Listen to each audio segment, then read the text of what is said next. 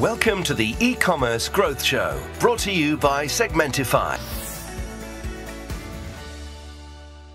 Bună ziua tuturor, bine ați revenit la un nou episod din The E-commerce Growth Show. Sunt Anabela Luca de la Ed Lemonade și alături de co-hostul meu Octavian Dumitrescu de la CustomSoft îl avem azi invitat special pe Vlad Diaconu. Salut Octavian, salut Vlad! Salutare tuturor! Salutare!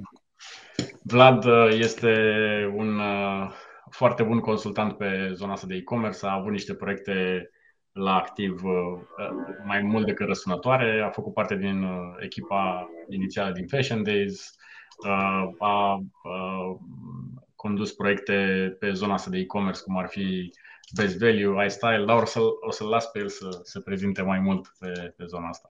Te rog, Vlad. Mulțumesc, dragilor, pentru invitație. Eu plăcere să discut mereu cu voi. Da, experiența mea a început prin două mii cinci două mii șase cu zona asta de e-commerce, I T N C, ca toată lumea, că asta era modelul de business preponderent atunci. Am failat cu câteva proiecte personale, angajat și prin două mii opt am avut șansa să mă alătur startup-ului Fashion Days. Am fost din primii trei oameni și de acolo a început practic curba mea de învățare pe zona asta de dezvoltare de business în regiune. Practic, asta a fost prima experiență din care am învățat și încă aplic ce am, ce am construit acolo. A fost ani foarte frumos și a fost, practic, oportunitatea crizei de atunci, din două mii șapte, două mii opt, două mii nouă, care seamănă în anumite privințe cu ce trăim acum, dar am mai învățat din criza de atunci. Same, same, but different. Știi cum e? Da, da, da, da, da, da, da. Dacă atunci era un supra-stoc, acum nu mai e supra-stoc. Acum este lipsă de stoc și atunci e un pic diferit. Mă rog, o să dezvoltăm. O să ajungem și acolo. Da, cam asta fac de, prin două mii șase, zona de e-commerce, dezvoltare, startup-uri, creșteri, transformări. Acum sunt mai multe transformări decât startup-uri, pentru că sunt foarte mulți retaileri sau distribuitori care au ajuns să aibă nevoie de verticala asta de business. Și atunci cam mai multe transformări sunt în ultimii ani. Cu precădere în ultimii doi ani mai mult B doi B, că e cel care a rămas în urmă pe zona de dezvoltare de business de e-commerce. Da, asta da, e o zonă frumoasă, dinamică, da, și acum, na, acum așteptăm practic viitorul să vedem ce înseamnă Web trei punct zero asta cu cripto și to- tokenomia asta, care încă, încă trebuie să aflăm. E ceață. Spune, spune-ne mai mult un pic pe, pe tema aceasta, ce, ce transformări ai observat în, în piață? În ultimii ani, practic, focusul am văzut că s-a dus pe distribuitori, au început să-și facă și ei platforme și să înceapă să-și digitalizeze și ei procesele. Bănuiesc că mai mult strategia asta de marketplace care a apărut și e foarte abruptă, care leagă chain-ul de producătorul direct de, de clientul final și atunci au început să da. sară distribuitorii. Și atunci distribuitorii trebuie să reacționeze, cumva s-au prins și încep să-și facă și ei platforme și să ajute. Îi ajută oricum pentru dezvoltarea business, dar îi ajută să rămână în piață, practic. Exact. Ei sunt middleman-ul care marketplace-ul îi sare.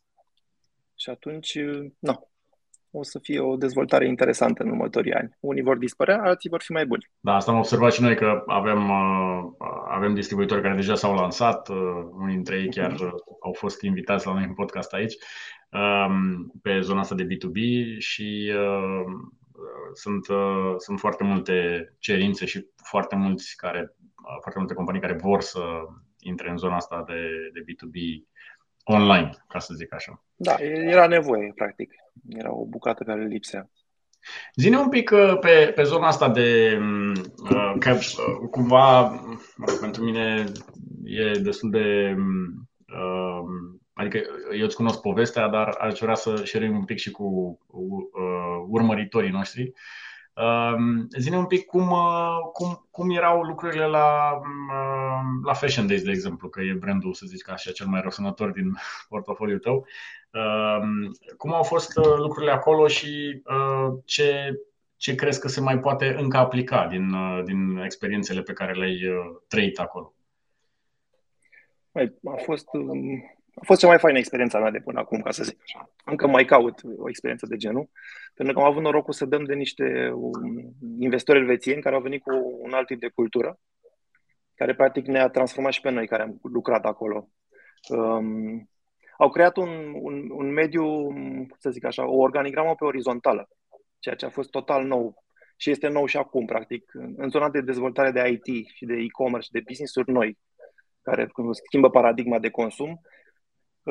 Fiind tehnologii noi, trebuie să asculți de la, nu știu, de la cel mai tânăr până la cel mai bătrân pe care îl ai în compania respectivă. Și noi să construiești o organigramă pe orizontală, un fel de round table la care dezbați idei și alegi calea cea mai bună în momentul ăla, pentru că lucrurile cum se schimbă și au o dinamică foarte complexă. Atunci trebuie să fii foarte deschis. Deci îți trebuie o mentalitate deschisă. Asta am învățat practic la Fashion Days. Aveam practic, noi ca manageri aveam un fel de war room-uri în care intram și nu ieșeam de acolo cu orele, cu zilele, până nu găseam soluțiile la ce trebuie să deblocăm. Și asta le făceam ad hoc sau cu recurență, în funcție de cum era business-ul. Știi, la început, în, fiind în setare și în startup, este toată ziua ești într-un task force team. După aia încep să se așeze lucrurile, apar verticalele, apar departamentele, apar seniorii, practic, și se formează unii dintre alții, vin din exterior și atunci se creează, practic, mai, o recurență mai spre corporate. Știi? Dar începuturile sunt cele mai frumoase când pur și simplu descoperi. Și toată, nu știu, filozofia și valoarea companiei erau destul de simple, honest, reliable and happy, adică și cam asta s-a întâmplat acolo, iar indoor cumva, ca și echipă, era fail fast-ul ăsta. Orice idee, orice idee venea sau orice soluție venea la o problemă era implementează-o repede și failează-o repede ca să nu stăm blocați. Niciodată nu erai pus la zi dacă greșeai sau dacă implementarea ta nu era de succes. Totdeauna erai împins să încerci cât mai multe lucruri. Și atunci cum se pe... potrivește asta cu cum se potrivește asta cu psihologia românului care are o aversiune față de eșec, știi? Păi noi am fost, ca să zic așa, contrarieni pieței, nu împotriva pieței, contrarieni pieței. Într-o piață de criză în care lumea tăia costuri și nu știau cum să-și mai țină cheltuielile, noi recrutam din piață creierile și le, deam, le vindeam visul ăsta de uite să ne dezvoltăm în regiune, cu un proiect din România, cu investiție străină, hai să cucerim lumea de aici. Atunci a fost un, a fost un moment, un context uh, foarte favorabil business-ului. Și modelul era nou în piață, flash sales-ul ăsta care abia era la început, inspirat undeva din Franța de la Van Privé, că erau cei mai mari pe zona asta, foarte multe stocuri, că era criză, ce vorbeam mai devreme, uh-huh. foarte mulți producători cu stocurile blocate și atunci lichidarea de stoc prin mecanica asta de up to nouăzeci la sută, piața asta de aici din regiune care nu a fost acces la brandurile respective și atunci a fost un apetit pe un context. S-a știut de la început cu un business de vânzare, adică lucram foarte mult. Și uh, foarte interesant a mai fost pe cultura asta organizatorică um, accesul la un sistem de ticketing, cum ar fi un Jira sau un Confluence, un intranet în care toți ne documentam procesele și proiectele. Și implicit de acolo plecau ca specificații către tehnic. Dar modul în care îți dai practic informația și nu o scriei într-un mail sau ceva, o puneai organizat undeva și după aia rămânea acolo ca proiect bifat sau ca proiect în roadmap sau ca ceva failat, a creat o bază de date și un istoric foarte mișto din prima zi, practic. Și oricine venea ca investitor în companie vedea ce efort s-a făcut de la ziua unu și unde suntem. Și atunci era o transparență totală, practic, pe procese și pe ce se dezvoltă.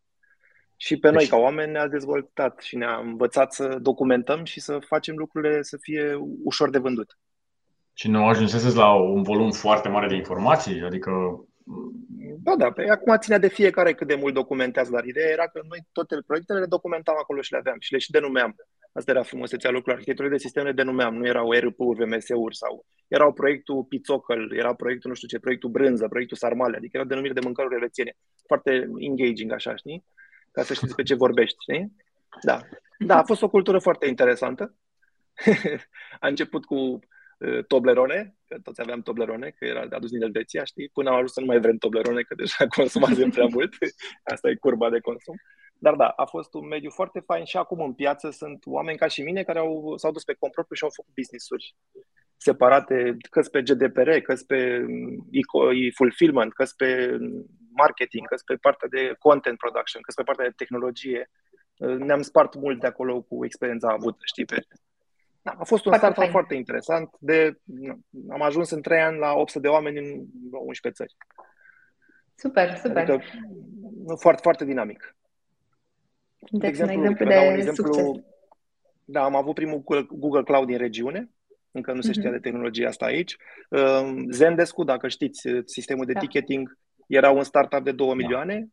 Atunci, acum cred că e vreo două miliarde, nu mai știu cât e. Am fost... Personal m-am, m-am ocupat de ei să implementez în toate țările astea și le-am tradus practic pe platforma, că nu era tradusă, aveam nevoie de ea. Și acum am trade-uri după atâția ani deschise la ei cu ce ar trebui să dezvolte și îmi vin și acum notificări. Adică a fost un context foarte interesant de startup și de dezvoltare de business în regiune și am fost cei care am avut norocul să fim în el, pur și simplu. Și am învățat foarte, foarte multe lucruri. Ce crezi că v-a avantajat în acel moment? A fost echipa, a fost viziunea? Pentru că și acum văd foarte multe business-uri care au intrat în e-commerce cu ocazia pandemiei, au vândut foarte bine, dar nu au reușit să treacă la etapa de scalare. Nu, nu au claritate despre cum să o facă, le e frică să investească în oameni. Care vezi tu ca ingrediente de succes pentru a reuși să duci un business la opt sute de oameni, așa cum ați făcut-o voi? E clar că trebuie să ai viziune. Trebuie să știi ce-ți dorești, să te ții de treaba aia. Contextul e foarte important, care practic ăla îl simți, se creează. Contextul atât exterior al pieței, cât și interior în companie. Cultura pe care îl credești, creierile pe care le pui la masă. E, e un mix, întotdeauna e un mix. Gândiți-vă și, nu știu, înaintea YouTube-ului, câte YouTube-uri au fost like sau înaintea Uber sau au fost foarte multe business-uri, dar au fost înainte de vremea lor. Noi în regiunea asta am fost primii la momentul ăla cu contextul de flash sales și de și da, echipa era foarte tânără, deci cred că aveam o medie de vârstă în companie de douăzeci și cinci douăzeci și șase de ani. Adică noi care eram de douăzeci și opt douăzeci și nouă la momentul ăla eram din cei bătrâni. Seniors.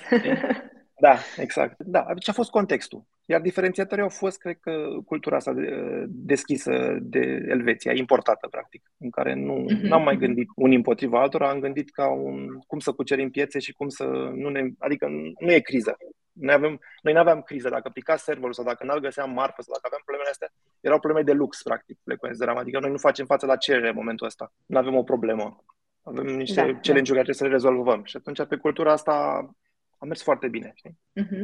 Ai mai întâlnit bine. lucruri similare sau viziune similară în alte business-uri pe care le-ai gestionat, le-ai crescut? În general, tot unde am, mai, am avut proiecte cu oameni din vest, am văzut mentalitatea asta deschisă, okay. dar în rest nu, nu, nu. e destul de... E destul de, zona de e-commerce este destul dominată de zona de retail și zona de retail e destul de îmbătrânită în gândire și în mecanică și în dinamică. Și de aici e foarte grea transformarea, practic, pentru că sunt oameni care au făcut, au avut succes în ultimii, nu știu, patruzeci, cincizeci de ani, o sută de ani, habar n-am, în regiune, pe metoda asta, a lor. Și acum când vii și le spui, știi, prețurile trebuie să aibă o dinamică, prețurile trebuie să fie într-un fel. Cumpăr marfă pentru campaniile de marketing, recrutez oameni care să aibă skill-uri de...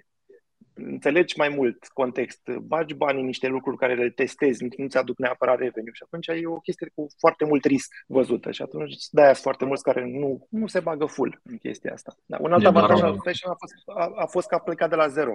N-am avut ce transforma, am avut doar de clădit. E, e foarte greu să transformi un mecanism care funcționează versus unul care nu e nimic de la zero. Și totuși, în, în ziua de azi, na, acum vedem și noi că trendul este foarte accentuat pe, în direcția asta de e-commerce și foarte mulți și retaileri, și distribuitori, și producători sunt interesați să intre în online. Deja nu mai este, cum să zic, acum câțiva ani era un fel de nice to have, hai nice că ne place, sună bine, dar acum deja și pandemia cumva ne-a ajutat în sensul ăsta, în sensul că a pus foarte multă presiune pe, pe toți cei trei pe care am menționat anterior. Totuși, care, nu, nu, nu cred că pot să te întreb care este cheia succesului în e-commerce, ci care, care crezi tu că ar fi cheia pentru o transformare mai lină a companiilor către, către online? Mai e clar că, nu știu, zic eu, lucrurile nu merg decât dacă ai challenge-uri. Cum a fost criza trecută, a fost și criza asta care a fost iară de fapt o oportunitate. Practic oamenii s-au transformat pentru că au fost forțați, n-au mai făcut față la cerere și atunci au trebuit să găsească soluții. Că dacă n-aveau cerere, nu făceau. Deci practic dublarea asta de, de e-commerce undeva, nu știu, cred că în state a ajuns pe la patruzeci și cinci, să zicem că are o medie de patruzeci la sută la, la nivel mondial acum, e-commerce-ul ca pondere. Practic e o dublare. S-a întâmplat în două luni ce nu s-a întâmplat în ultimii zece ani. Se creștea cu un procent, două, două pe an, practic. Deci a fost o forțare da. de moment pentru că trebuia să vândă pe canalul ăsta când aveau alte opțiuni. Și noi a trebuit, adică sunt o grămadă de oameni care au cumpărat prima dată în pandemie online ceva sau au plătit ceva online pentru că nu aveau alte da, opțiuni și au trebuit să încerce. Deci practic a fost o digitalizare forțată. Și probabil că uh, lucruri de astea când se întâmplă transformă și creează noi, noi piețe. Nu cred că există o... nu știu, o mecanică de asta clar în care spui ăla e momentul sau uite, vezi black swan-uri de astea care se întâmplă, astea transformă practic. Da. Și clar, ca în orice business și în cel de e-commerce, cred că cheia este strategia, adică direcția, pe ce, pe, pe ce clădești lucrurile astea. Vlad, super interesant Fashion Days, dar vreau să ne povestești puțin și despre alte proiecte de ale tale. Știu de iStyle, vrei să ne detaliezi un pic ce ai făcut la iStyle, cum i-ai ajutat? Da. iStyle a fost mai mult o, o curiozitate personală. Înainte lucrasem pe zona asta de beauty cosmetics pe Best Value Shop, da. Și având contact cu... Adică construisem acolo un design care trebuia aprobat de Chanel, de Dior și a trebuit să înțeleg mai mult din ce era strategie de lux. Și după ce am văzut lucrul ăsta și l-am lansat, am fost tare curios să văd ce face strategia de lux de la Apple. Și tocmai atunci a venit proiectul prin Apcom, prin distribuitor, către iStyle. Și atunci am fost foarte curios să văd ce înseamnă să faci practic într-o zonă de, de device-uri strategie de lux. A fost un proiect interesant. Challenge-ul a fost, ca și la alți mari retaileri, au fost integrările, practic. Ce am făcut, am luat un hub-ul central, să zicem, Ungaria, l-am integrat cu toate țările și așa, practic, au avut toate țările available portofoliu. Și, practic, le-am mărit vânzările făcând lucrurile astea, normal. Reclamă și câteva campanii, cum ar fi Black Friday sau um, implementări de Salesforce sau lucruri care se poate să... mărească baza de, de clienți. Mecanica e destul de simplă pentru că Apple e un love brand și atunci trebuie doar să reușești să fii, să fii la nivelul pieței cu ce livrezi și cu ce servicii atașezi. Produsul se vinde practic de la sine. Exact. Pe cât de simplu, atât de complicat, pentru că ștacheta e ridicată și trebuie să, trebuie să te ridici la așteptări. Da, a fost un proiect interesant pe câteva țări în regiune, dar focusul lor a rămas totuși retail-ul. Nu, nu a fost online-ul niciodată, a fost... A fost interesant. Nice. Challenge-urile sunt tot așa de mentalitate. Știi?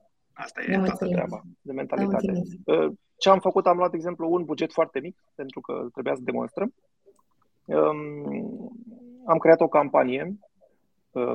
Practic, voiam să fac Black Friday și nu aveam buget. Și atunci am preluat un buget, o parte din buget, am luat tot ce aveau prin depozite de câțiva ani și care erau amortizate, am făcut o campanie de flash sales, nu m-a interesat.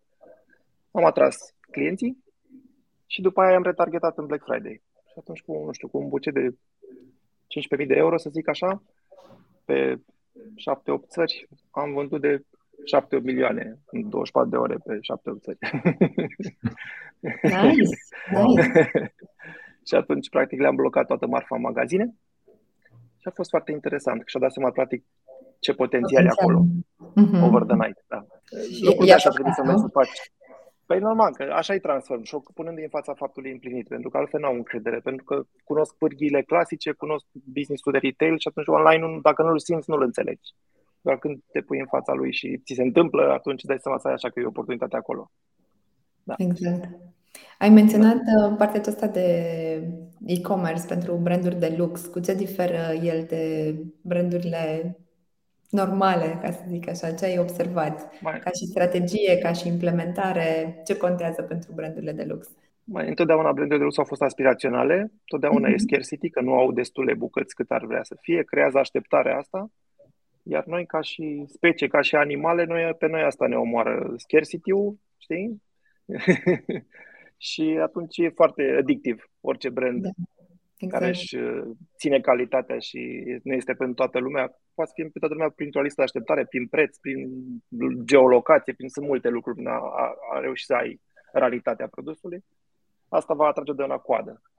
De-aia la lansările de iPhone se face coadă. Deci e clar că asta e zona de strategie de lux. Da, e interesant. Că de fapt nu e numai produsul, e serviciul atașat. Da.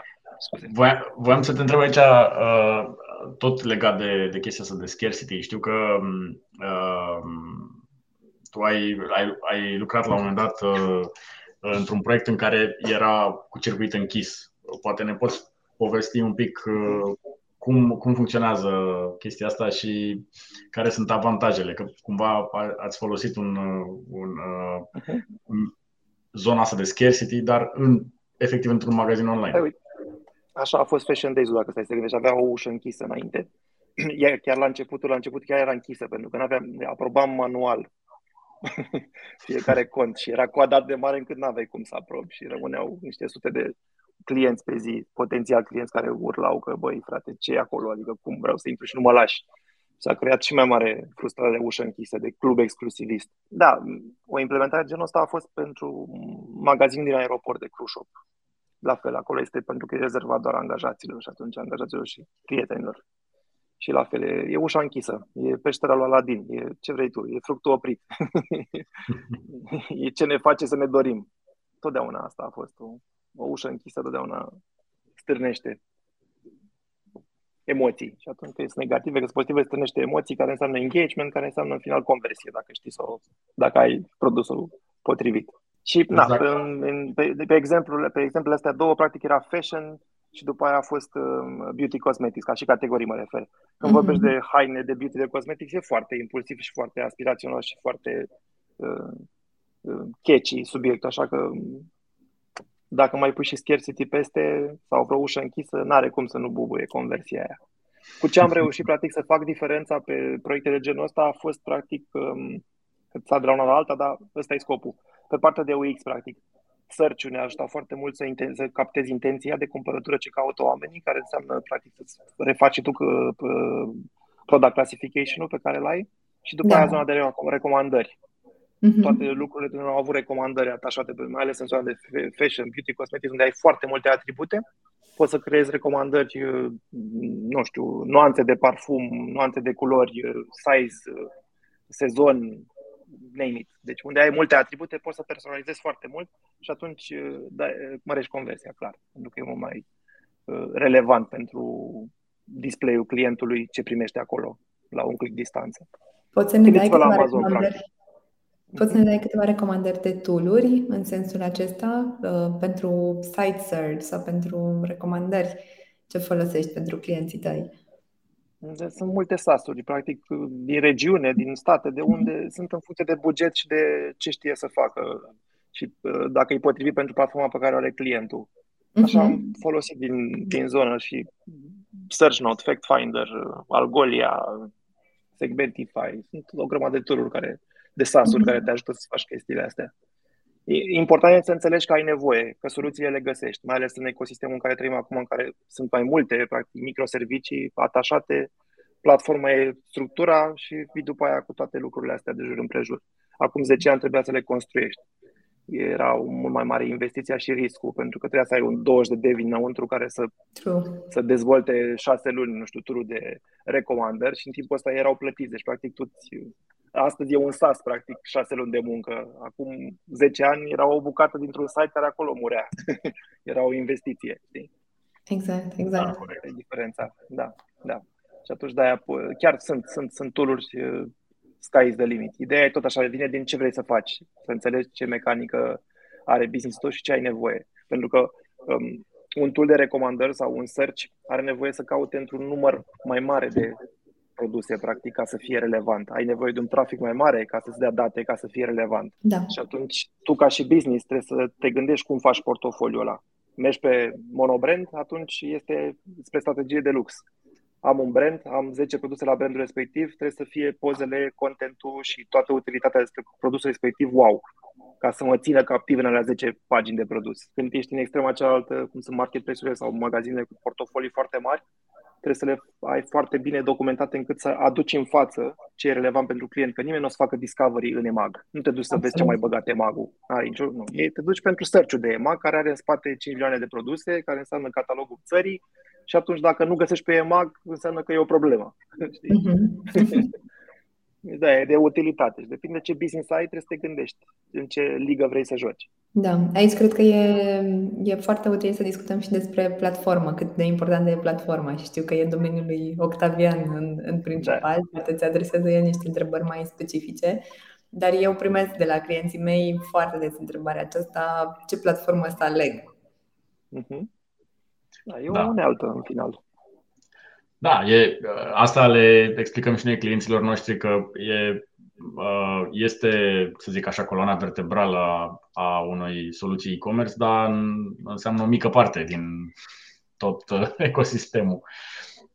Noi am început, și fac o mică paranteză aici, în CustomSoft am început să implementăm platforme de e-commerce și cumva de la platforme am ajuns discutând cu clienții și înțelegând nevoia cumva am ajuns la concluzia că ok, să furnizăm platforma nu e suficient. Trebuie să venim și cu uh, partea de educare și cu partea de uh, toate tool-urile astea, adică uh, cu, cu tool-urile care vin în ajutorul platformei de e-commerce, cum a dat și Vlad, de exemplu, de, uh, de zona asta de search și recomandări, uh, cu servicii de marketing online, prin care uh, avem parteneriate și așa mai departe.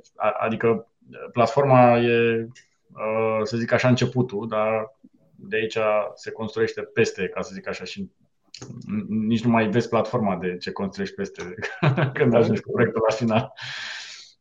Da, practic scopul, scopul platformei este order management system, este managementul de ordere. El captează și gestionează orderele cu statusuri și cu toate lucrurile astea. Restul e ecosistemul care trebuie să vină în spate sau pe care l-ai deja și trebuie doar integrat. Da, eu și unele platforme ce, ce reprezintă E R P-ul pentru un business de retail, adică dacă vrei să scalezi, n-ai E R P, n-ai cum cu Excel-ul să scalezi. Nu poți să ai douăzeci de magazine da, în țara asta da, cu Excel-ul. N-ai. Poate a mers cu Taraba, dar acum nu mai merge clar. Și atunci asta e ca, e-commerce au, este au. platforma. Noi, noi am văzut branduri care au funcționat cu Excel-uri o vreme, cu multe magazine. Eu am zis că wow, e super multă voință și dedicare acolo, dar e, e mega au funcționat, că și Excel-urile alea poți să le bagi niște V B-uri, niște funcții, poți să-ți faci niște lucruri, dar ideea e de cât de repede te miști, pentru că în lumea care trăim acum, până îți faci tu prețurile într-un Excel și le dai tu pe mail la douăzeci de oameni să le implementeze cu da, da, lipit da, da, da. la raf, e posibil ca din sezonul tău de toamnă, dacă ești în zona de fashion, să te prindă primăvara următoare colecția aia pe stoc până apuci să o listezi, versus un onliner care în trei zile ți-a făcut o campanie și ți-a vândut stocurile. Știi? Da, corect. Asta corect. E chestia, că deja timpul nu te mai iartă. Trăim într-o viteză încât dacă nu înțelegi că ai niște sisteme care te ajută și tu vrei tot să le faci pe stilul tău, ok, o să mori încet. Sigur, o să mori încet. Nu e, there is no other way. Adică nu, nu putem, negăm chestia asta. E doar de acceptare. Da, bine, cred că în, în România cel puțin retail-ul încă este, acoperă un procent destul de mare din clienți uh-huh. și poate de aici există această, acest delay, să zic așa, și ok, lucrurile se mișcă cu viteză în zona de online, dar online încă este un procent mic din total vânzări, ca să zic da. așa, și atunci momentan încă suntem safe, dar probabil că nu pentru mult timp și la cum accelera, au accelerat uh, lucrurile uh, și datorită pandemiei, că mă tot refer la ea, uh, cumva vom ajunge în punctul în care trebuie să facem ceva, că altfel uh, ne mișcăm foarte, foarte greu. Și că dacă nu educi tu piața, te educă piața pe tine. E totdeauna, e ca la pase comunicante, se vor regla lucrurile astea, adică cine nu e relevant, nu va mai fi relevant nici peste doi ani. Nu poți să crezi că traficul de magazin o să, se, o să crească. Oricât de mare ar fi mall-ul și oricât de mult ți-ar promite. Nu. E vorba de timpul nostru, de te duci la job, te întorci, ai timp, n-ai timp să treci prin magazin, stai la coadă. Adică o să dispară lucrurile astea dacă cineva ți le poate da online și se poate livra în două ore. N-ai cum să mai concurezi cu chestia asta. Trebuie să te muți pe canalul ăla.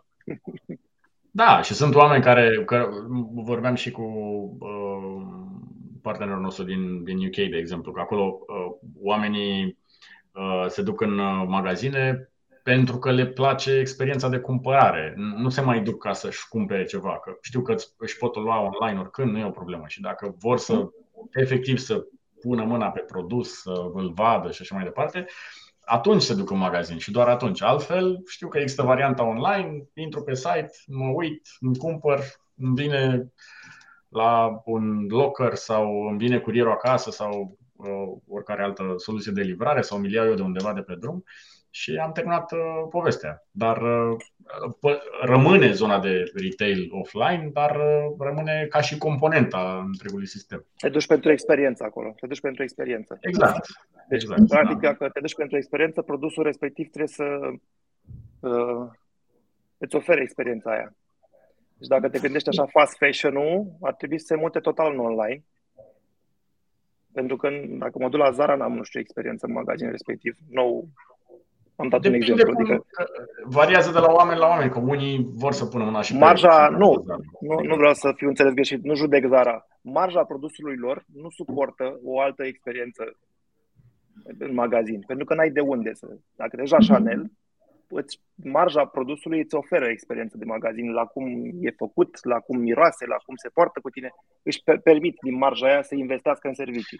Da, nu, nu mă refer la o anumită experiență specială în magazin. Poate pur și simplu își dorește experiența de senzorială, să zic așa, să pui mâna uh-huh. pe produse. Da, mă gândeam pe viitor. Pe viitor așa văd. Văd că tot fast fashion-ul ăsta și tot ce sunt produse de, cu marjă mică și de rotație se mută practic în online, pentru că nu o să-și mai permită. Și o să fie mall-urile pline de business-uri de nișă, poate, de branduri mai scumpe, de, adică de calitate și de, de experiență, practic. Da, e, ca și trend e posibil. E o idee. Da. Și zona de omnichannel, cum o vezi? Bă, o să rămână, clar, și o să se dezvolte, dar nu știu cum, de exemplu, gândiți-vă la Asia, care e foarte mult pe video shopping-ul ăsta. Da. Nu dau seama dacă o, s-ar putea să prindă în zona asta, s-ar putea să fie altfel, să transforme obiceiul foarte, să fie diferit. Uite, vă dusem o emisiune de curând, un podcast interesant, o, o tipă din state care trăiește în America, în, în China de douăzeci de ani, lucrează pe dezvoltarea acolo și spunea că Zara a ajuns să... Deci dacă... Știi că ei recrutează foarte mulți designeri și foarte multe modele de haine de la... Creează, practic, evenimente la care le-a plăcut. În nouă zile îți creează colecția capsulă. Deci de la am văzut, mi-a plăcut schița, în nouă zile poate să fie într-un magazin deja. Deci deja se creează o altă dinamică a lucrurilor. Nu o să mai stea cu stocurile să cadă pe ei. Au, au început să facă stocuri la... Adică cămașa asta, exemplu, e creată fără mâneci. Și se testează cu mânecă tăiată, cu mânecă cu flori, cu culori nu știu de care. Deci doar asta e pe stoc, dar îi se dau alte forme și care prinde aia se transformă. Adică au început să producă într-o dinamică de genul ăsta. Nu mai fac cum făceau înainte colecțiile de până an pe altul și să rămâi cu stocurile. Le tot mișcă, le tot transformă. De-aia zic, legat și de partea asta de shopping-ul ăsta pe video, clar o să aibă o altă dinamică chestia asta. Nu-mi dau seama încă, pentru că probabil nu sunt, n-am vârsta corespunzătoare să pot să consum TikTok și să-mi iau de la, nu știu, prin influencer o chestie, dar cred că va transforma. Modul în care se produce, clar, e pe repede înainte și pe adaptare. Modul în care se consumă e pe repede înainte și pe live. Asta cred că vor transforma clar și retail-ul și online-ul. De- deci e un fel de uh, A B testing cu, sau multivariate testing cu just in time, mm-hmm. nu? Mm-hmm. Ceva de genul ăsta, da. Da, da. da. Foarte tare. Cu siguranță zona asta de live shopping va fi din ce în ce mai, uh, da. mai cerută. Încă nu este la noi... Uh, disponibilă și nici, dar vine, vine către noi. Oh, bine, bine sigur, bine sigur, da. da. Gândiți-vă da. că se apasă aceleași sinapse la om, ca și buy now pay later ăsta. Mm-hmm, deci, practic, mm-hmm. și, și toate lucrurile astea care le vrem mai repede decât ni le permitem, e tot de scarcity. Ca specie suntem nebuniți după ce e rar, ce poate fi acum, nu peste trei luni. Sunt dispus să mă îndatorez pentru asta. Adică pe același butoane apasă. Știi? Da. Cred că ține de creierul reptilian care mm-hmm. în da, multe da, condiții exact. îl surclasează da, da. pe celălalt. Da, elefantul e, e, la, e la gare. E, e acolo. Da. Da. Foarte tare. Um, Întorcându-ne un pic la situația actuală, că ai, ai menționat zona aceasta de scarcity a stocurilor, o mare problemă și o mare diferență față de criza anterioară. Uh-huh. Cum vezi tu situația actuală în piață și cum ar trebui să se pregătească e-commerce-urile pentru a face față unui, unei veri cel puțin provocatoare și unei toamne nu foarte promițătoare? Da, o să fie complicată treaba. Nu știu, cred că cei care își permit trebuie să practic să reușesc să țină stocurile, să-și facă din timp, pentru că, n-ai, mm-hmm. că vine o perioadă în care nu o să fie stocuri. Mm-hmm. Nu o să ai ce să vinzi, practic, asta e complicat. Nu știu cum ții și Andra Maua când nu ai ce să vinde, știi? Pe state am văzut acum un fenomen foarte ciudat. S-a oprit lumea din consum, au rămas cu suprastocuri ca să nu că te costă dacă ții un stoc. Și când stă pe raf, costă. Corect. Manipularea, storage-ul, totul costă. Deci el trebuie să se miște, că suntem pe exact. economie de consum dacă se blochează. Și atunci au, sunt în un moment în care nu se consumă, trebuie să dea în prețuri ca să, de, să elimine stocurile, dar în același timp n-au dăm de la stocuri vechi. Stocuri noi, pardon. E o perioadă cu aprovizionarea cu China, cu whatever, unde se produce, unde se, unde se, se deschid piețe noi de producție, cum ar fi în Europa, nu știu, pe fashion, pe Portugalia. Adică se deschid da. piețe noi, se închid piețe vechi, dar în același timp logistica e blocată. Deci probabil că următoarea perioadă de timp este, dacă aș fi într-un retail sau aș fi într-un business de e-commerce, practic ar trebui să regândești portofoliul de produse. Ok. Că îl micșorezi, că îl mărești, că trebuie să te gândești bine ce dinamică pui pe el, încât să-ți poată să-ți țină costurile, încât să poți să rămâi în piață, ca să nu ai un blocaj de genul nu mai am marfă, nu mai am ce vinde sau am prea multă marfă. Sau... Trebuie regândi portofoliul de produse și aprovizionarea. Implicit probabil că furnizori noi. Uh-huh. Pentru o perioadă până se re- redeschid căile. Dar, dar ce recomanzi pentru businessurile care au crescut totuși la un anumit nivel, nu știu, au o cifră de afaceri de câteva milioane de euro, mm-hmm. au niște costuri fixe, dar vânzările au început mm-hmm. să se plafoneze sau chiar să o ia în jos, iată, cu războiul, cu inflația, da. cu toate provocările acestea, acum cu vacanțele și bugetele care se mută pe vacanțe da. și concedii și nunți, botezuri și alte cele care au fost amânate de către, de către lockdown-uri. Ce le recomanzi lor? Pentru că ei totuși au un nivel de costuri destul de da. mare, destul de constant. Nu mai pot să mai pușuiască pe zona de vânzări pentru că s-a ajuns și acolo la o saturație. Costurile în platforme, în Google, Facebook s-au dublat față de anul trecut dacă ne uităm la C P C-uri. Uh-huh. Da. Pușuim și noi spre creșterea ratei de conversie, dar nu ne ajută nici piața. Aș vedea două direcții aici. Una ar fi unde pe business-ul permite să poți să te diversifici cu produse complementare, uh-huh. ca să fii mai relevant pentru clientul ăla, să fie mai doritor de a-ți consuma brandul tău. Dau deci un exemplu la produse, la mixul uh, de produse. Da, portofoliul de produse trebuie uh-huh. regândit. De exemplu, vinzi foto-video în piață, te, ai o piață de hobbyști, de ingineri care cumpără de la tine foto-video, televizoare, whatever, tot ce înseamnă cu multe specificații. Uh-huh. Abordarea inginerească în, în achiziție nu este emoțională, este inginerească. Vii cu complementar la ei ăștia dacă sunt de hobby, dacă merg cu, cu binoclu sau cu aparate foto în natură, ce mai au nevoie? Mai au nevoie de un cort, au nevoie de un flis, au nevoie de nu știu ce lucruri de outdoor, au nevoie de caravană. Okay. Diversific portofoliul, cu, vorbesc cu cine are caravane în țară, hai că ți le listez și eu, vorbesc cu cine poate să-mi aducă binoclu, cu cine poate să-mi aducă flisuri, dar nu, nu te transformi în fashion, te transformi într-o selecție de produse pentru tipul tău de client. Încep să deci te mergi mai aproape de nevoia clientului și să încerci exact, să-i vinzi da. mai multe, exact, da, mai multe da. produse pe mai multe da. nevoi complementare. Exact. Asta mm-hmm. văd că poate să fie o cale sau o altă cale poate să fie zona de servicii, adică atașează servicii la produsele tale. Okay. Și de aici ține de fiecare ce poate să facă, ca să fii mai relevant. Poate mm-hmm. poți să spui că e o perioadă de investiție. Știi, hai să investim în noi, în a fi mai buni în servicii, ca să-l facem pe om să convertească cu noi în continuare. Și atunci îi prelungesc viața cu mine și o să vine jureu mai bune. Ideea e acum de a te menține. Se- servicii, că... Când spui servicii, practic servicii complementare, nu? Dacă, vind, dacă vând scutere, să oferi și servicii de reparații, întreținere în staff. Da, închiriere. Da. Închiriere. Uh-huh, uh-huh. Da, da. Okay. Deci, asta mă sau servicii atașate. Da, de exemplu, dacă vând niște produse care se vând de la sine, cum sunt Apple, da? Uh-huh. Poate ar fi timpul să investesc în niște oameni de customer support, știi? Ca să pot să dau și suportul respectiv pentru... Da. La nivelul nu-i de ajuns doar să, da, nu-i de ajuns doar să am produs să iară prețul. Poate e timpul să fac ceva pe lângă produsul respectiv, știi? Uh-huh, uh-huh. La asta uh. mă gândesc, știi? La efectiv vii cu servicii. Poate tai din bugetul de marketing, să spunem, că simți că s-a scumpit și că nu mai convertești acolo și îl duci în servicii ca investiție, tot ca investiție. Da. Să treci perioada, ca să fii mai relevant pentru clientul tău. Să treci perioada. Nu te mai gândești la profit, te gândești la break-even. Sunt și perioade de astea în care se scufundă barca, că se scufundă toată lumea, nu e că ai făcut tu ceva greșit. Știi? Da, da. Asta... E doar de rezistat. E doar de rezistat un an, doi ani. Așa o văd. Uh-huh, uh-huh. Asta e întrebarea. Noi uităm repede. Noi uităm repede. Noi uităm repede ca oameni. Deci o să treacă și lucrurile astea, cum au trecut și altele. Și de, de unde, unde recomanzi? Tăiem, Ce anume? Spuneai de unde tăiem, scuze. De unde tăiem, da, exact. Că, că trebuie să tăiem, nu să ai să tăiem, de unde tăiem. Da. Măi, e o întrebare foarte grea. Ține, ține, ține de fiecare, ține de fiecare, da. Eu în perioadele astea n-aș tăia din oameni. Ok.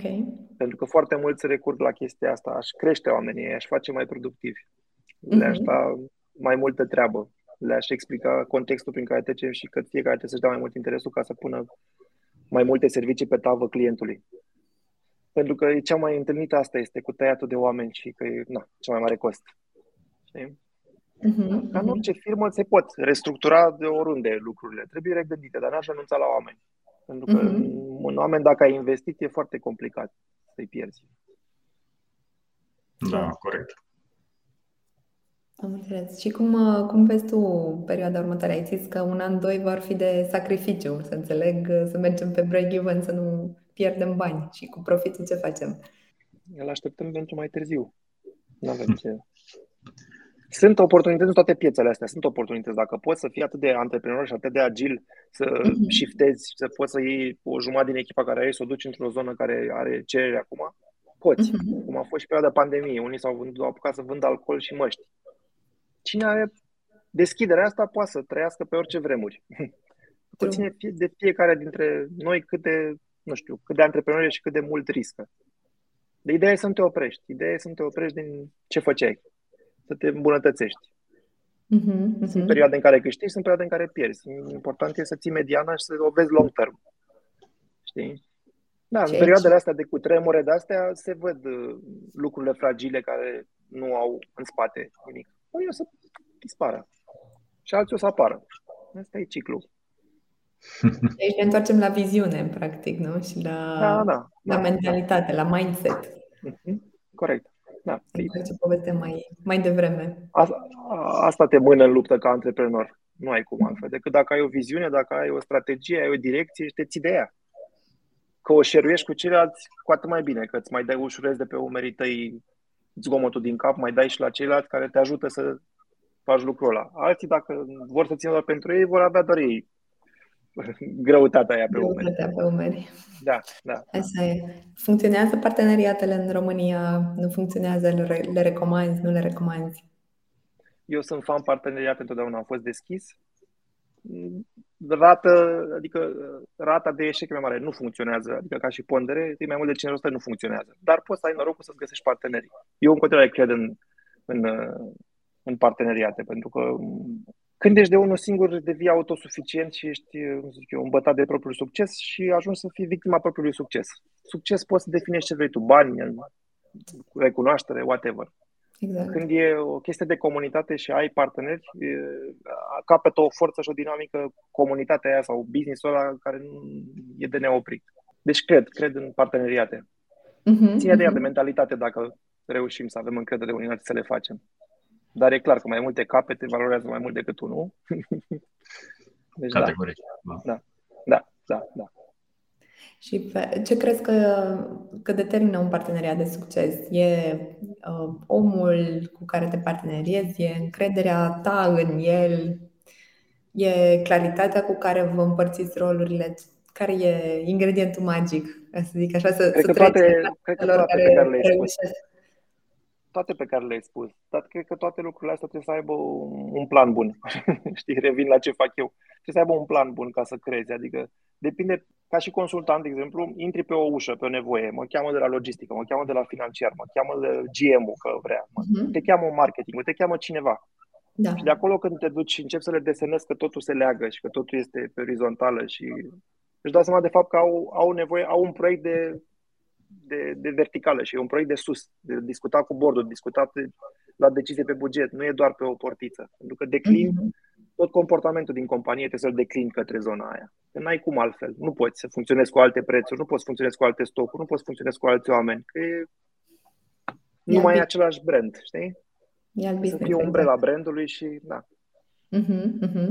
Și atunci, da, îți trebuie practic o viziune, un plan, un plan, un buget, toate lucrurile astea pe care să stai și să poți să le iei în acord cu cine coordonează banii și viziunea și trebuie implementată la nivelul ăla. Altfel nu știu cum. Dar e un mix din toate cele care le-ai spus. Și viziunea sună bine și planul sună bine, dar stăm prost cu implementarea. Cum traducem planul în implementare în mod uh, eficient. Și aici ține de oameni și de, și de viziune. Se implementează. Mai greu, mai, mai repede, depinde de context. Nu e, nu e nicio regulă. Ideea e de, de a avea, cum zic, de a avea încredere și de a te apuca.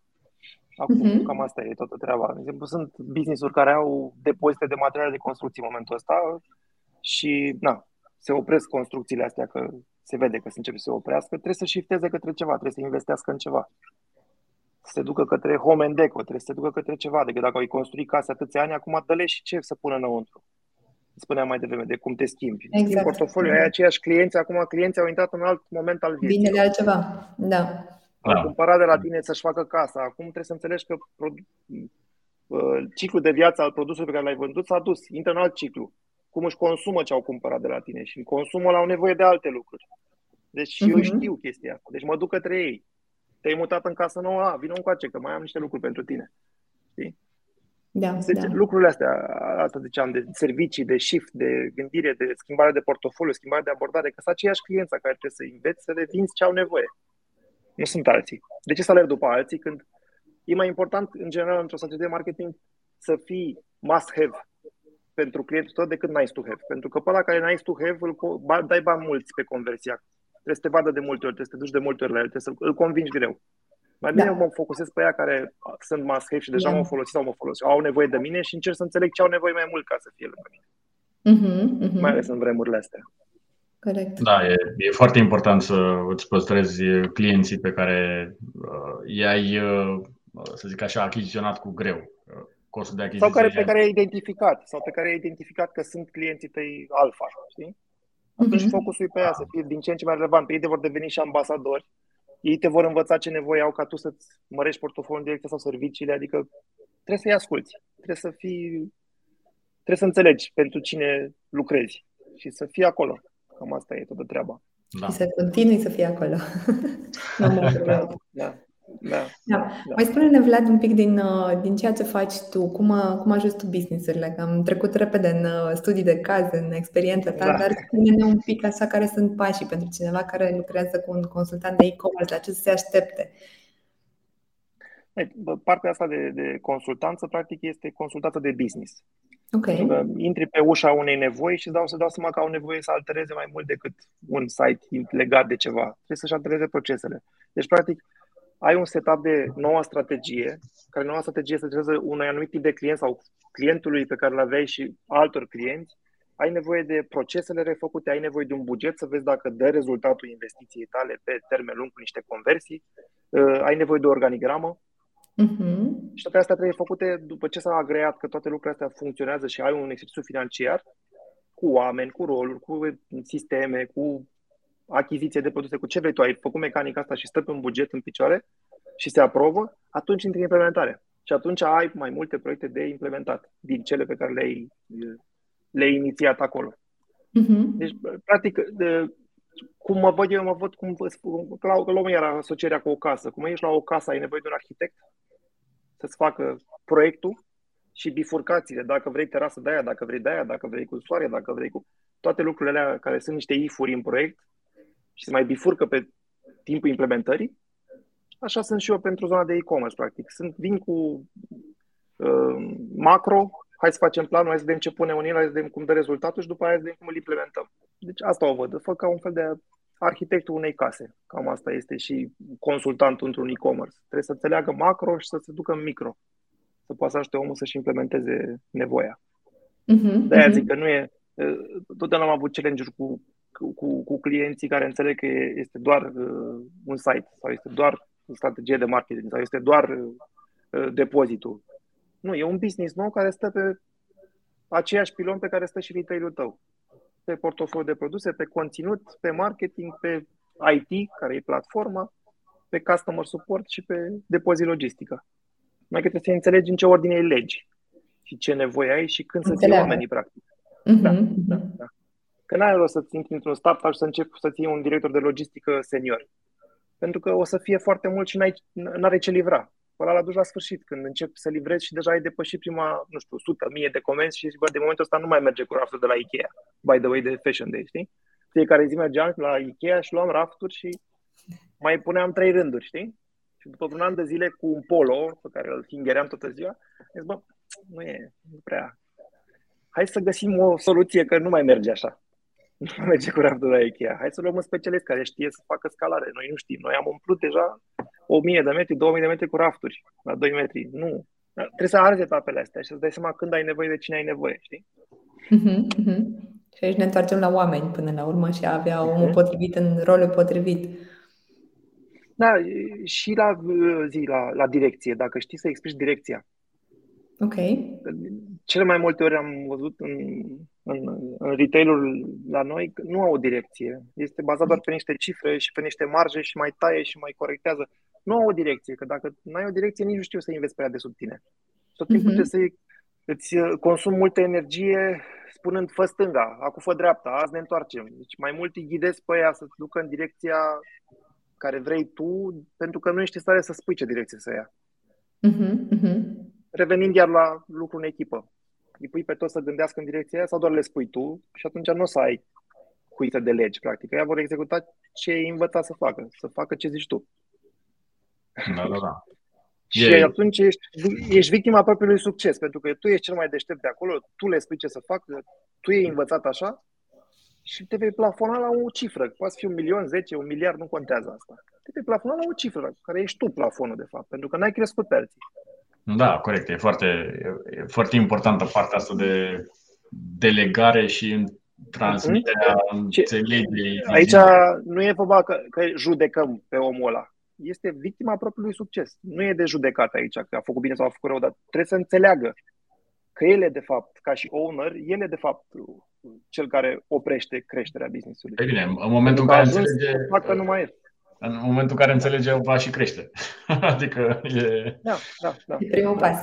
Da, e primul okay. pas, corect. Da. Pentru că suntem oameni, suntem limitați. Oricât am vrea noi să fim de deștepți, de citit și de învățați, suntem limitați. Ne da. limitează, că sunt fricile de copilărie, că sunt fricile de dobândite nu știu când, că sunt bolile, că sunt colegii, că sunt vecinii, că sunt e frica de validare, că, de invalidare. Sunt un milion de lucruri care poate să te impacteze în, când faci business. Și nu știi, și le car după tine și nu știi, că n-ai timp să te uiți în tine, că ai timp, n-ai, trebuie să faci bani. Atunci toate lucrurile astea te vor limita la un moment dat la potențial, practic. Da, da, e foarte mișto să ai oameni faini lângă tine, să discuți, să dezbați, să, să le dai mână liberă, să crești oameni, să înflorească, ca să poată să te ajute. Da, da, da, corect. Unde am, unde am întâlnit mentalități deschise, le mergea business-ul și aveau și oameni deschiși care să creeze. Unde sunt foarte închiși, au executanți și e ok, e ok either way. Adică ție în final de ce vrei să faci. Eu nu mai mult am fost focusat de una pe creștere, pe potențialul de creștere, pe ce poți să scoți din ce ai, decât pe organigrama, șeful ăla cu ăla, cu poziția cu aia, nu. Adică zona aia e de corporate, o înțeleg, dar nu e pe sufletul meu. Uh-huh. Consider că toți oamenii e potențial neexploatat și de câte ori mă duc într-un loc, încerc să găsesc chestia aia. Dacă o găsesc, mă, ba- mă bat pentru ea. Dacă nu o găsesc, le spun, nu, nu văd creștere la voi, mă retrag. Pentru trei la cinci la sută optimizări, luați-vă un om mai ieftin, știi? Exact. Da. Deci ține de oameni, ține de, de a înțelege contextul, de a înțelege strategia, iar ce va veni, mă gândesc la zona asta de Web trei punct zero, va fi și mai complicat. Dacă după treizeci de ani de e-commerce încă ne ia atâta timp să învățăm oamenii ce înseamnă lucrul ăsta, gândiți-vă la un Web trei punct zero care stă pe alți bani, pe tokenuri, pe cripto, pe alte interfețe, acolo o să fie o, o ruptură, eu așa o văd, o ruptură între generații totală. Pentru aia trebuie să ne pregătim noi. Pentru că va fi un salt calitativ și cantitativ incredibil, eu așa-l văd. Este o nouă industrializare, practic. Gândiți-vă ce au făcut motoarele când au apărut. Mm-hmm. Gândiți-vă ce a făcut curentul când a apărut. Gândiți-vă când o să apară niște bani noi, ce o să facă. Da. Next level. Deci, da. Deci Web doi punct zero deja ne batem în timp de livrare, ne batem în portofoliu de produse, ne batem niște interfețe U X, mobile, responsive, niște căutări pe Google, niște... Deja sunt aceleași lucruri pe care tot încercăm să îi învățăm pe oameni să le facă. Ei, să vezi după aia când o să fie cu hibridizare și cu alte lucruri, pe ce butoane mai apeși? Se apropie, se apropie tot mai repede.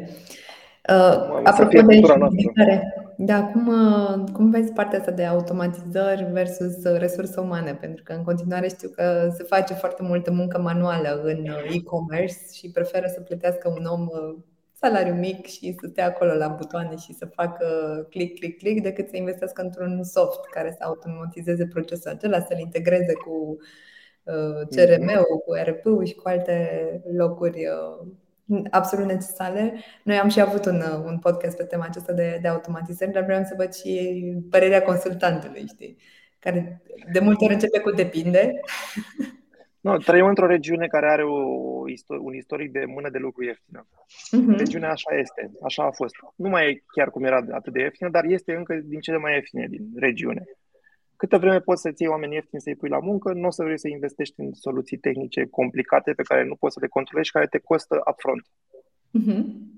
O să vină vremurile în care softurile o să fie acceptate mai ușor, pentru că n-ai acces la oameni. Deja avem probleme cu oamenii, nu o să ne găsești. Și atunci va trebui să iei softuri. Da, Uitați-vă da. în țările din vest. Nici nu concep să iau un, doi oameni la facturare dacă poate să dea pe un E R P sau pe un soft de facturare. Exact. Adică, exact. Pentru că nu au opțiunea asta. Nu au opțiunea sunt, asta. Sunt diferențele de cost, da, mai mari. Și de aici da. vine problema. Bătaia de cap, că da, e mai simplu un, un soft să facă... față da. de noi. Mă rog, legislația e mai, mai permisivă, adică e mai, e mai simplă. Mm-hmm. Noi avem și o birocrație care ne omoară toate bifurcațiile și ștampilele și semnăturile și facturile și nirurile și toate lucrurile astea te implică să ai mână de lucru multă și să-ți facă hârtogăra aia. Într-o chestie în care poți să le setezi în sistem să ruleze și să se trimită automat și să fii taxat pe chestia asta, să nu ai șapte mii de contabili în jur, numai mm-hmm. că nu o să gândești că ai nevoie de oameni. Bine, până la contabil sunt business-uri care folosesc oameni pentru fluxurile operaționale, care da, na, da. le poți face, le poți automatiza, dar na, multă lume își, adică preferă să se bazeze pe o mică armată de oameni care să facă lucrurile astea. Da, mă uite, de exemplu, la Fashion, cred că în anul trei eram la Fashion Days și aveam uh, fluctuații de comenzi foarte mari în, în, în evenimente, în sales-uri sau în Black Friday sau în astea și nu puteai să atragi atât repede oamenii să-i pregătești pentru a lucra cu sistemele și să livreze azi o mie, mâine zece mii. Și atunci am ajuns să facem niște conveioare și niște automatizări prin V M S-ul ăla încât să se aprindă butoanele, să facă niște lucruri încât să poți să iei oameni cu ziua. Și ajunsem când aveam nevoie să luăm oameni cu ziua de la cei care făceau asta, firme, și îți puneai doar să apese butoanele care se aprind. Și nu aveai nevoie. Adică aveai, azi aveam o sută de poze, mâine aveai două sute, poi mâine aveai iar o sută. Era ok. Da, investești în softurile care să te ajute să faci lucrurile alea.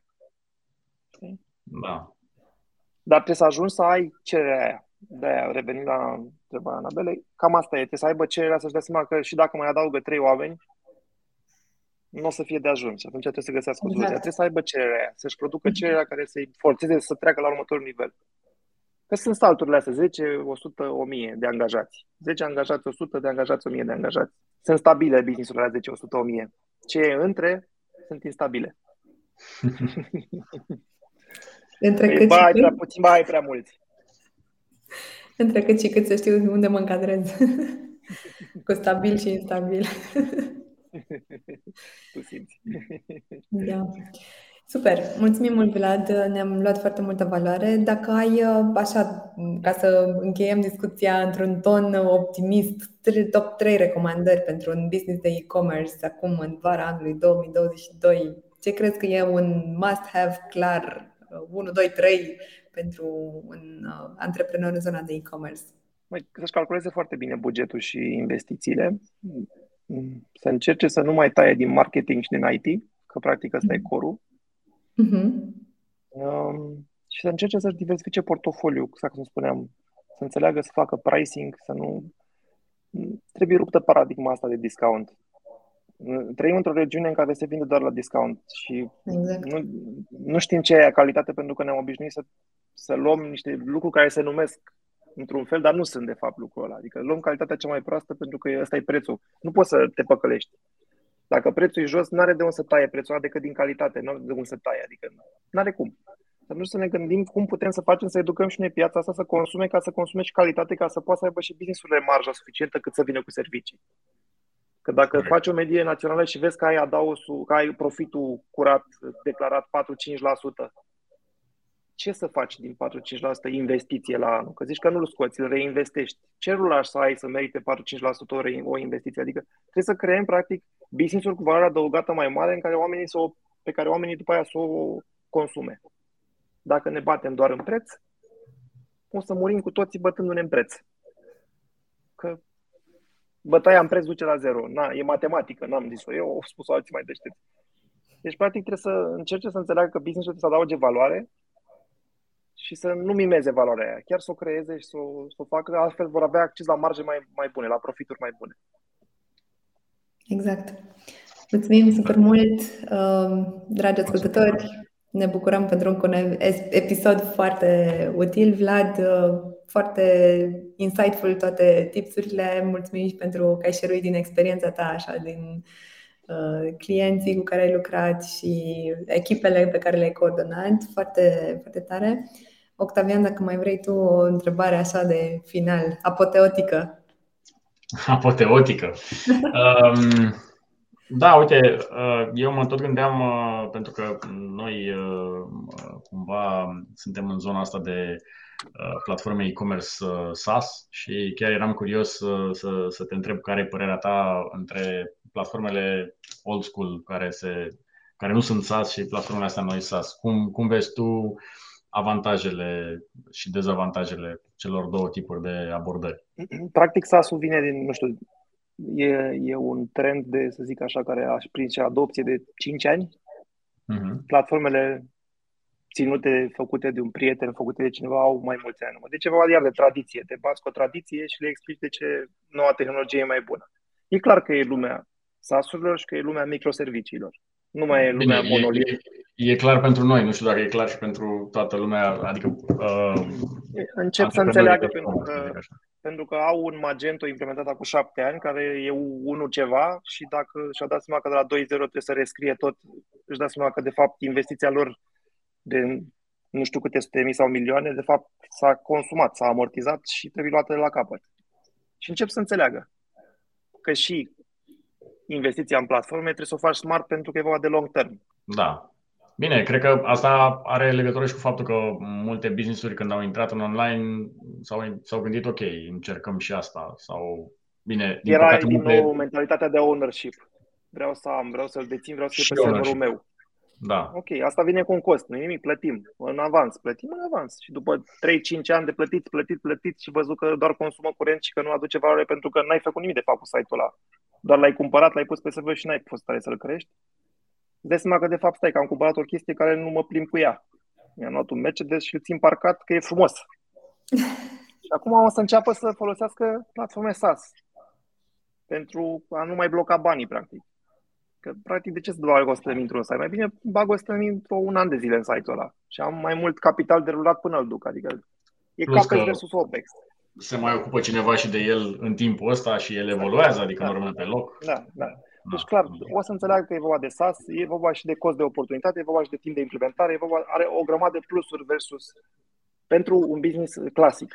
Vând marfă, cum, cumpăr marfă, vând marfă. Dacă intrăm pe zone de astea de nișă, zone de distribuitori, nu știu, cu transport la frig, cu chestii de legale, cu... mă gândesc că e mai complicat acolo de a spune așa generic. Știi? Nu știu, da. Un business de distribuție de farma o să vrea să-și țină datele, o să vrea să aibă rețete, poate are acces la Casa Națională de Asigurări, nu te lasă prin stat să faci asta că ești în Amazon, adică încep să fie niște chestii de ligă. Sunt, sunt, sunt soluții. Și atunci, S-a. la ăștia n-ai cum să le spui iar SaaS, trebuie să le creezi tu mecanica. Dar, în general, pe business-urile care n-au probleme de legal, vând marfă, cumpăr marfă, astea trebuie să meargă, meargă pe SaaS. Gândiți-vă la Shopify, ce face în state, practic. A creat business-urile pentru nevestele care steau acasă. E simple as that. A găsit nișa asta. Ce fac femeile acasă? Se plictisesc. Hai să le dăm un tool care poate să-și vândă ce vor ele. Și uite așa avem un Shopify de miliarde. Mai bagă niște plăți cu Bitcoin și nu știu ce și o să bubuie. Ce e? Tot e-commerce, nu? Da. Da, deci pe da. viitor SaaS-urile sigur vor prinde mai mult ca niciodată pentru că sunt microservicii și se și sparge bula asta de monolit. E ciclică treaba. Ne place da, să mergem da, da, într-un loc da, unde da, să le găsim da. pe toate, dar nu poți să fii bun la toate. Acum se vor sparge din nou pe bucățele, pe nișe. Uite-te și la tine și la mine, mă duc, mă, n-am chef să mă duc la colț să cumpăr de la retailerul ăla. M-aș duce la băcănie să-mi iau pâine, m-aș duce la ăla care aduce peștele proaspăt de nu știu unde. Începem să apreciem microserviciile. Uh-huh. Asta e și cu da. SaaS-urile. E vorba de quality of life și de expectations. Și după aia va veni un ciclu care îi va cumpăra pe toți și va pune un brand deasupra și o să cumpărăm eu doar de la brandul ăla care le are pe toate. Și după aia ar se sparge. Se întâmplă asta ciclic în economie. Așa funcționăm. Deci noi reinventăm roata, nu? Ea se învârte și no. există ciclicitate în tot ce facem. Da. Ideea Mulțumim. de când ești tu pregătit să sari în chestia asta. Da, corect. Hai că nu ne mai oprim. Mulțumim, încheiem cu aceasta. Vlad, mulțumim încă o dată. Spune-ne unde te găsesc cei care vor să apeleze la serviciile tale. Mulțumesc tare mult pentru invitație. Sper să ne revedem cu drag și la evenimente. the startups punct e u e site-ul agenției mele. Caute, să caute pe Google Vlad Diaconu. O să mă găsească dacă vor. Bine. Mulțumim. Mulțumesc tare mult de invitație.